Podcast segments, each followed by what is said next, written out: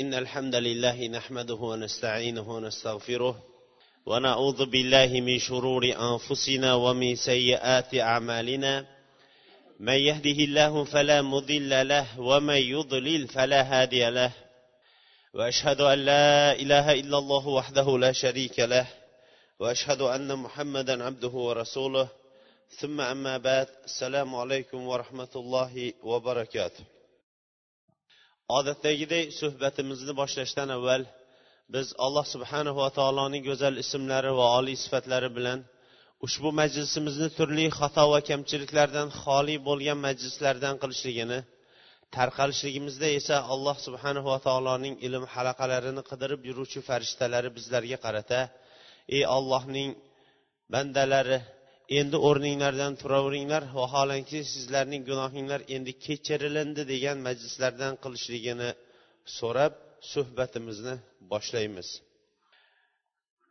Katta tarixdan qilayotgan darsliklarimiz rasululloh sollallohu alayhi vasallam va ashoblari madinaga kelib o'rnashgandan keyingi madinada qilingan ishlar va eng asosi musulmonlarning va xosatan muhojirlarning madinada qaror topganliklari va u yerda islom shiorlarini bemalol emin erkin ado etayotganliklari va atrofdagi qilayotgan ishlar haqida olloh qodir qilgunga qadar bayon qilishlikka harakat qilgan edik. Lekin ortda qolgan quraysh musulmonlarning bo'lib ham rasululloh sollallohu alayhi vasallamning bunday erkin u yoqqa hijrat qilib ketishligi ularni tinch qo'yib qo'ymadi. Ular musulmonlarga qarshi bo'lgan adovatini endi avval qo'llari bilan tillari bilan ishlatib turgan bo'lsa endi ular o'sha yovuz niyatlari qalblarida qolishligi bilan to'xtab qolmasdan musulmonlarga bo'lgan adovati yana ham kuchaya boshladi. Ular rasululloh sollallohu alayhi vasallamni madinada ashoblari bilan qaror toptirmaslikning har qanaqa yo'llarini o'ylashdi. Abdulloh ibn ubayga xat yo'llashdi. Abdulloh ibn ubay rasululloh alayhissalom hijrat qilib kelishidan avval madinaga hokim bo'lay deb turgan bir inson edi. Rasululloh alayhissalom hijrat qilib keldi. Odamlar u kishiga iymon keltirdi. Abdulloh ibn ubayga qaratilingan bu chehralarning yuzlarning barchasi rasululloh alayhissalomga qaratilib ketdi. Abdulloh ibn ubay mushrik edi hali. Iymon keltirganda ham hali tarixida o'tamiz inshaalloh munofiqlarni kattasidan bo'lib qoladi. Bu kishi qalbida nihoyatda katta rasululloh alayhissalomga adovat qolib ketgandi chunki ikki hazraj va avs qabilalarini jamlab turib bu qabilalarning boshchisi bo'lay deb turgan vaqtda odamlar qancha yillar davomida bir insonga boshi birikmasdan endi abdulloh ibn ubayga boshi birkay deb turgan vaqtida bir ovozdan bu kishini o'zlariga boshchi hokim qilib saylay deb turgan vaqtda rasululloh sollallohu alayhi vasallam hijrat qilib keldi. Odamlarning barchasi u kishiga ergashib ketdi. Buni bilgan quraysh abdulloh ibn ubayga xat yozdi. Xatning mazmunida sizlar bizidan bo'lgan odamga boshpana berdinglar. Biz allohga qasam ichib aytamizki ular bilan urushamiz. Va sizlar bilan ham urushamiz. Ularni ham sizlarni ham madinadan chiqaramiz. Va barchamiz bu urushda birgalashamiz.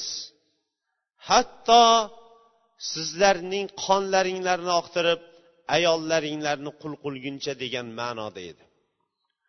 Abdulloh ibn ubayga mana shu o'zi bir xat yetmay turuvdi. Qalbida rasululloh sollallohu alayhi vasallamga qarshi saqlab turgangina adovat dushmanchiligi bu xat shu dushmanchilikni portlatib yubordi va o'zining atbolarini bir qancha mushriklarni jamlab turib agar ular keladigan bo'lsa ahvol nima bo'ladi? Undan ko'ra musulmonlardan hozirning o'zida qutulib qo'ya qolaylik degan masalani ko'tardi. Rasululloh sollallohu alayhi vasallamga bu xabar keldi. Rasululloh sollallohu alayhi vasallam ular jamlanib turgan joyga bordi va aytdiki sizlarga qurayshning solayotgan tahdid qo'rqituvi bizga yetdi. Bundan ko'ra ko'proq tahdid ham solishligi mumkin edi. Lekin o'z nafsinglarga sizlar hozir o'zinglar tahdid qo'rquv solyapsizlar. Farzandlaringlar aka uka yoru birodarlaringlar o'ltirilishligini xohlaysizlarmi? Deganda o'ltirilishligini xohlaysizlarmi degan gapdan keyin abdulloh ibn ubay jim bo'lib qoldi. Va abdulloh ibn ubay aslida urushni xohlamaganligi uchun ham atrofdagilarning barchalari taralib ketishdi. U yetmagandek makka mushriklari musulmonlarning endi kabaga kelib erkin ibodat qilishlikni mutlaq to'xtatdi. Sad ibn muoz mashhur ansorlardan bu kishi makkaga umraga talbiya aytgan holatda avvalgi do'stlaridan bo'lgan umayyat ibn halafni oldiga mehmon bo'lib kirdi. Va aytdiki umayyaga shu kabani bir tavof qilib olsam hech kim yo'q vaqtini bir qarab bersangiz dedi. Kun qizgan vaqtda umayya bilan ikkovlari birga chiqishdi. Yo'lda abu jahl yo'l qilib qoldi. Ey abu safvon dedi. Yoningizdagi mehmon kim bo'ldi? deganda bu saad dedi. Shunda abu jahl bizni ichimizdagi yalang oyoqlarga va ota bobosining dinidan qaytganlarga endi xotirjam ravishda kabani tavof qildirib o'tiramizmi makkada? Sizlar ularga yordam berdinglar va ularga har qanaqa o'zinglarning himoyanglarni qo'yib qo'ydinglar. Allohga qasam ichib aytamanki agar yoningdagi odam bo'lmaganda sen madinaga tirik qaytmagan bo'larding. Mayli endi kelib qolibsiz. Buyuk odamning mehmoni ekansiz sizga tegmaymiz dedi. Va shu kundan boshlab musulmonlarning kabada tavof qilishligi umra yoyinki hajga kelishligi ham to'xtatilindi. U yetmagandek quraysh muhojirlarga tahdid sola boshladi. Musulmonlarga madinaga xat yo'llab turib xatda sizlar endi makkadan madinaga eson omon yetib olganinglar sizlarni aldab qo'ymasin. Biz baribir ortinglardan boramiz va sizlarning yetgan joyinglarga bizlarning otliqlarimizning oyog'i ham yetadi ana o'sha yerda bizning qiladigan ishimizni ko'rasizlar dedi. Mana shunga o'xshagan tahdid musulmonlarga kundan kunga ko'paya boshladi. Rasululloh sollallohu alayhi vasallamning ham hayotlari xavf ostida edi. Oysha onamiz aytadi imom muslim rivoyatida rasululloh sollallohu alayhi vasallam bir kuni kechasi uyqusi kelmadilar. Keyin qaniydi ashoblarimdan bir solih kishi kelib meni himoya qilsa dedi. Shu gapni aytib turgan vaqtda tashqarida bir kishining qurol asliha bilan yurganlik tovushini eshitilindi. Rasululloh sollallohu alayhi vasallam bu kim? deganda men sad ibn abi vaqqosman dedi. Rasululloh sollallohu alayhi vasallam nima xizmat bilan keluvdingiz? deganda nafsimga sizni ustingizda sizga biron bir zarar yetib qolishligidan qo'rqib nafsimga sizni himoya qilishlik tushdida qurolimni ko'tarib sizni kechasi himoya qilishlikka keldim dedi. Rasululloh sollallohu alayhi vasallam xotirjam uxladilar. Rasululloh sollallohu alayhi vasallamni himoya qilib kechalari uxlashlik nafaqat o'sha kechaning o'zida balki alloh subhanahu va taoloning vallohu yasimuka minannas olloh sizni insonlardan o'zi himoya qilib oladi degan oyat nozil qilgunicha musulmonlar navbat bilan turib rasululloh sollallohu alayhi vasallamni himoya qilib turishdi. Bu oyat nozil bo'lganidan keyin deydi oysha onamiz rasululloh sollallohu alayhi vasallam hujrai saodatlarining derazalaridan boshlarini chiqardida ey odamlar uyinglarga qaytib ketaveringlar olloh azza va jallaning o'zi meni o'z himoyasiga oldi. deb vallohu yasimuka minannas olloh sizni odamlardan himoya qiladi degan oyatini o'qib qo'ydi. Bu xatar nafaqat rasululloh sollallohu alayhi vasallamga. Balki barcha barcha muhojirlarning ustiga bu xatar bo'lib qolgan edi. Shuning uchun ham ular yotgan joylarida yurgan joylarida o'zlari bilan birga qurol aslihalarini olib yotadigan darajaga o'tib qolishdi. Ahvol tanglashib borganidan keyin madinada musulmonlar o'zlarini himoya qilishlari nomuslarini himoya qilishlari dinlarini himoya qilishlari mollarini himoya qilishlari ahlu ayollarini himoya qilishlari uchun ham ularga endi mushriklar bilan muqotala qilishlikka izn berilindi auzu billahi minash shaytonir rojim أذن للذين يقاتلون بأنهم ظلموا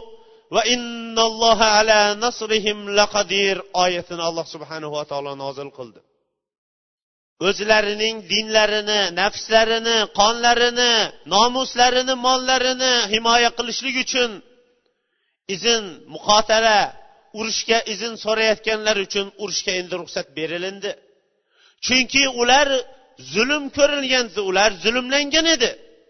Va olloh ularga yordam berishlikka albatta qodirdir degan oyat nozil bo'ldi boshqa oyatda أعوذ بالله من الشيطان الرجيم الذين إن مكناهم في الأرض أقاموا الصلاة وآتوا الزكاة وأمروا بالمعروف ونهوا عن المنكر yer kurasida ularga imkon berilingan edi ular namozni barpo qilishgan zakotni o'tashgan ma'ruf ishlarga buyurishgan va munkar ishlardan qaytishgan edi Izn berilinganidan keyin ham musulmonlarning shavkati endi osha boshladi.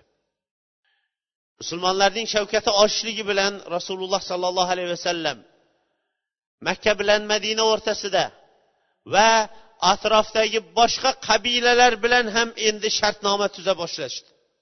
Undan keyin bo'lsa asta sekinlik bilan atrofga bittama bitta askarlarni jo'nata boshladi. Bu askarlarning qiladigan asosiy ishi madinani to'satdan makka mushriklari tomonidan kelib qoladigan yoyinki mushrik holatida tavhidga qarshi kurashayotgan butun arab boshqa qabilalarning to'satdan bo'lib qoladigan hujumidan saqlashlik yoyinki undan madina ahlini ehtiyot qilishlik uchun atrofga pistirma xabarlar yetkazishlik uchun bir qancha o'rinlarda rasululloh alayhissalom askarlarni jo'natib qo'ydi. Bu askarlarni eng birinchi hijratning birinchi yili ramazon oyida jo'natdi. Milodiy olti yuz yigirma uchinchi yilga to'g'ri keladi. Ularning boshchisi hamzat ibn abdul muttalib bo'ldi va muhojirlardan iborat bo'lgan o'ttiz kishini boshchi qildi va ularga shomdan qurayshning kelayotgan karvoniga va uning yo'llanmasini ko'rishlik haqida ularga topshirma berilindi. Va ularga eng birinchi islomdagi bayroq tikilindi. Bu bayroqning rangi oq bayroqdan iborat edi. Bayroqni ko'taruvchisi aba marsad roziyallohu anhu edi. Keyingi askar esa shavvol oyida hijratning birinchi yilida milodiy olti yuz yigirma uchinchi yil aprel oyiga to'g'ri kelar edi. Bunda ham rasululloh alayhissalom oltmish kishidan abu sufyonning ikki yuzga yaqin tuya bilan shomga ketayotgan karvonini kuzatishga jo'natgan edi. Va hokazo mana shunga o'xshagan to badr g'azotiga qadar bir qancha askarlarni rasululloh sollallohu alayhi vasallam atrofga jo'natib turdi. Bular ichida urush nizo tortishuv masalasi bo'lmadi. Faqatgina abdulloh ibn jahsh al asadiyning askarida tushunmovchilik bo'lib qoldi. Hijratning ikkinchi yili rajab oyida rasululloh sollallohu alayhi vasallam abdulloh ibn jahshni nahla deydigan tomonga o'n ikkita odam bilan jo'natdi. U kishiga qo'liga xat berdi. Ikki kun masofa yurganingizdan keyin dedi. Xatimni ochib o'qiysiz odamlarga keyin ixtiyorni berasiz hech kimni majburlamang dedi. Ikki kun yurganidan keyin rasululloh alayhissalomning qo'liga yozib bergan xatini o'qidi. Xatida agar xatimga ko'zingiz tushadigan bo'lsa makka bilan toif o'rtasidagi nahla degan joyga boring va u yerda qurayshning o'tayotgan karvonlarining ahvoli haqida pistirma holatda u yerni bir xabarini yetkazib turing va biron bir kishini bunga majburlamang degan edi. Rasululloh alayhissalomning bu xabarini eshitishligi bilan bosh ustiga dedi. Va ikki kun masofada qaytib nahla degan tomonga burildi. Bu ham rasululloh sollallohu alayhi vasallamning mana shunaqa og'ir vaqtda maxfiy siyosiy ahvolni boshqaradigan siyosatdon ekanligiga yaqqol misoli edi. Chunki bir kishilarni falon joyga deb turib jo'natishlik ertaga o'sha tomonning hammasi o'shandan xabardor bo'lishiga aniq edi. Shuning uchun ham rasululloh alayhissalom ikki kun yo'l yuring ikki kundan keyin xatimizni o'qing dedi.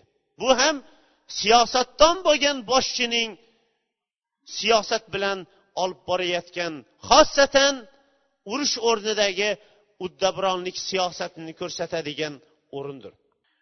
O'zi bilan chiqqan odamlarning barchasini bu rasululloh alayhissalomning xabarini yetkazdi. Xohlaganlar men bilan yursin xohlamaganlarni majburlashlikka rasululloh alayhissalom majburlamadi dedi. Ularning birontasi bosh tortmadi. Rasululloh sollallohu alayhi vasallamning amriga itoat qilishamiz dedi. Abdulloh ibn jahsh o'zining askari bilan yurib nahla degan joyga tushdi. Ular shu yerga tushishligi bilan qurayshning mayiz teri va shunga o'xshagan don dun ko'targan karvoni o'tib qoldi. Unda amr ibn hudramiy usmon navfal abdulloh ibn mug'iraning o'g'illari hakam ibn kiyson va shunga o'xshagan mushriklarning karvonini boshqarib kelayotganlar bor edi. Musulmonlar o'zaro maslahatlashishdi. Hozir biz rajab oyining oxirgi kunida turibmiz dedi. Rajab oyi urush harom qilingan oylar hisoblanardi. Bu oyda urush qiladigan bo'lsak urush harom qilingan oyda urush qilib qo'yamiz. Agar bugun bu karvonni oldini olmaydigan bo'lsak ertaga haram chegarasiga kirib ketadi. Haram chegarasida ham urush qilish bo'lmaydi dedi. Keyin ularga yo'liqamizda biron bir kishini o'ltirmagan holatda asir qilib olib ketamiz dedi. Lekin rasululloh sollallohu alayhi vasallam abdulloh ibn jahshga biron bir kishini o'ltiring yo biron bir karvonning oldini to'sib chiqing deb aytmagan edi. Ular karvon oldiga chiqishdi. Ko'pchilik bo'lganidan keyin askarlar ichidan bir kishi o'q otib yubordi. O'q borib mushuklarning bittasiga tegdi. Ularning ikkitasini asir oldi bittasi qochib haramga kirib ketdi. Ikkita asir karvon bilan abdulloh ibn jahsh qaytib keldi. Rasululloh sollallohu alayhi vasallam buni ko'rib jahllari chiqdi. Men sizga karvonga teging deganmidim. Karvon haqidagi ma'lumotlarni yetkazib turing. Va qurayshning qilayotgan hatto harakatidan bizga xabar yetkazib turing degan dedi. Bu yetmaganday endi quraysh ahli uchun ham va atrofdagi butun mushriklar uchun ham boshqa gap yetmaganday muhammad bizni ota bobomizdan kelgan urush harom qilingan oylarda ham urushni harom qilmasdan halol qilibdi qonimizni to'kdi tinch kelayotgan karvonimizni asirga oldi va mollarimizni o'ziga olib ketdi degan gapni tarata boshladi. Bu yana ham rasululloh alayhissalomga og'ir bo'lgan gaplarning bittasi bo'ldi. Asirlarga ham qaralmadi. Masjidga olib kelib qo'yilindi. Karvonga ham tegilinmadi. Bu abdulloh ibn jahshga ham nihoyatda og'ir botdi. Bir qancha kunlar o'tgandan keyin alloh subhanava taolo rasululloh sollallohu alayhi vasallamni va abdulloh ibn jahshni va butun musulmonlarni oqlagan holatda yetti osmon ustidan oyat nozil qildi أعوذ بالله من الشيطان الرجيم يسألونك عن الشهر الحرام قتال فيه قل قتال فيه كبير وصد عن سبيل الله وكفر به والمسجد الحرام va ixroju ahlihi minhu akbar indalloh val fitnatu akbar minal qatl degan oyatni nozil qildi. Sizdan urush qilishlik harom qilingan oylarda qilingan urush haqida so'rashadi. Ayting bu oylarda urush qilishlik gunoh katta gunoh deb ayting. Lekin ollohning yo'lidan to'sishlik ollohga kofir bo'lishlik musulmonlarni ollohning uyi kabadan to'sishlik va kaba ahlini u yerdan quvib chiqarishlik ollohning huzurida bu oyda qilib qo'yilgan urushdan ko'ra uning gunohi kattaroqdir shuni ham ayting dedi. Va fitna urushdan ko'ra qattiqroqdir dedi. Bu oyat nozil bo'lishligi bilan rasululloh alayhissalom quvondi. Abdulloh ibn jahs roziyallohu anhuning qanchalik quvonganini endi ko'rsangiz edi. Keyin bo'lsa xuni berilib egalari tomonidan asirlar qaytarilindi va olib kelingan o'ljalar eng birinchi islomdagi o'ljalar bo'lindida o'ljalar musulmonlar o'rtasida taqsimlanildi. Tarix o'zi shunaqa. Odamlarning ko'pchiligi qilayotgan o'zlarining gunohlari haqida qarashmaydida insonlarning qilayotgan amallari haqida qarab qolishadi. O'zining mana shunaqa bir amallari bor o'zi namoz o'qiydi deydi. O'zi namoz o'qimaydi hali. Ha o'zingiz ham namoz o'qib oling keyin boshqa amalini qiling desangiz. O'zini soqoli bo'lib turib mana shunaqa ishni qiladi deydi. Hali o'zi shu soqoli ham yo'q. Bu tarixdan kelayotgan musulmonlarga otilayotgan toshlar ham xuddi shundaydir. Shu voqeadan ozroq vaqt o'tgandan keyin butun yer kurasiga musulmonlarga katta bir tarix bo'lib qolgan badr g'azoti bo'ldi. Bu g'azot nihoyatda musulmonlar uchun katta bir g'azot hisoblandi. Va bu g'azotni bo'lishligining sababi ham yuqorida aytganimizdek makkadan abu sufyon o'zining karvoni bilan shom tomonga o'tib ketgan edi. Qaytayotgan vaqtini rasululloh alayhissalom va musulmonlarning barchasi xabarini tinglab turishardi. Ular qaytayotgan vaqtda katta molu davlat bilan qaytib turishardi. Alloh subhanava taolo musulmonlarni uylaridan quvgan va makkada qolgan uylarining barchasini zulmona bosib olgan kufr ahlining endi karvonini olishlikka ruxsat bergan edi. Alloh nasib etsa inshaalloh kelgusi darsimizdan boshlab turib badr g'azoti haqida inshaalloh to'lig'icha bayon qilishlikka harakat qilamiz.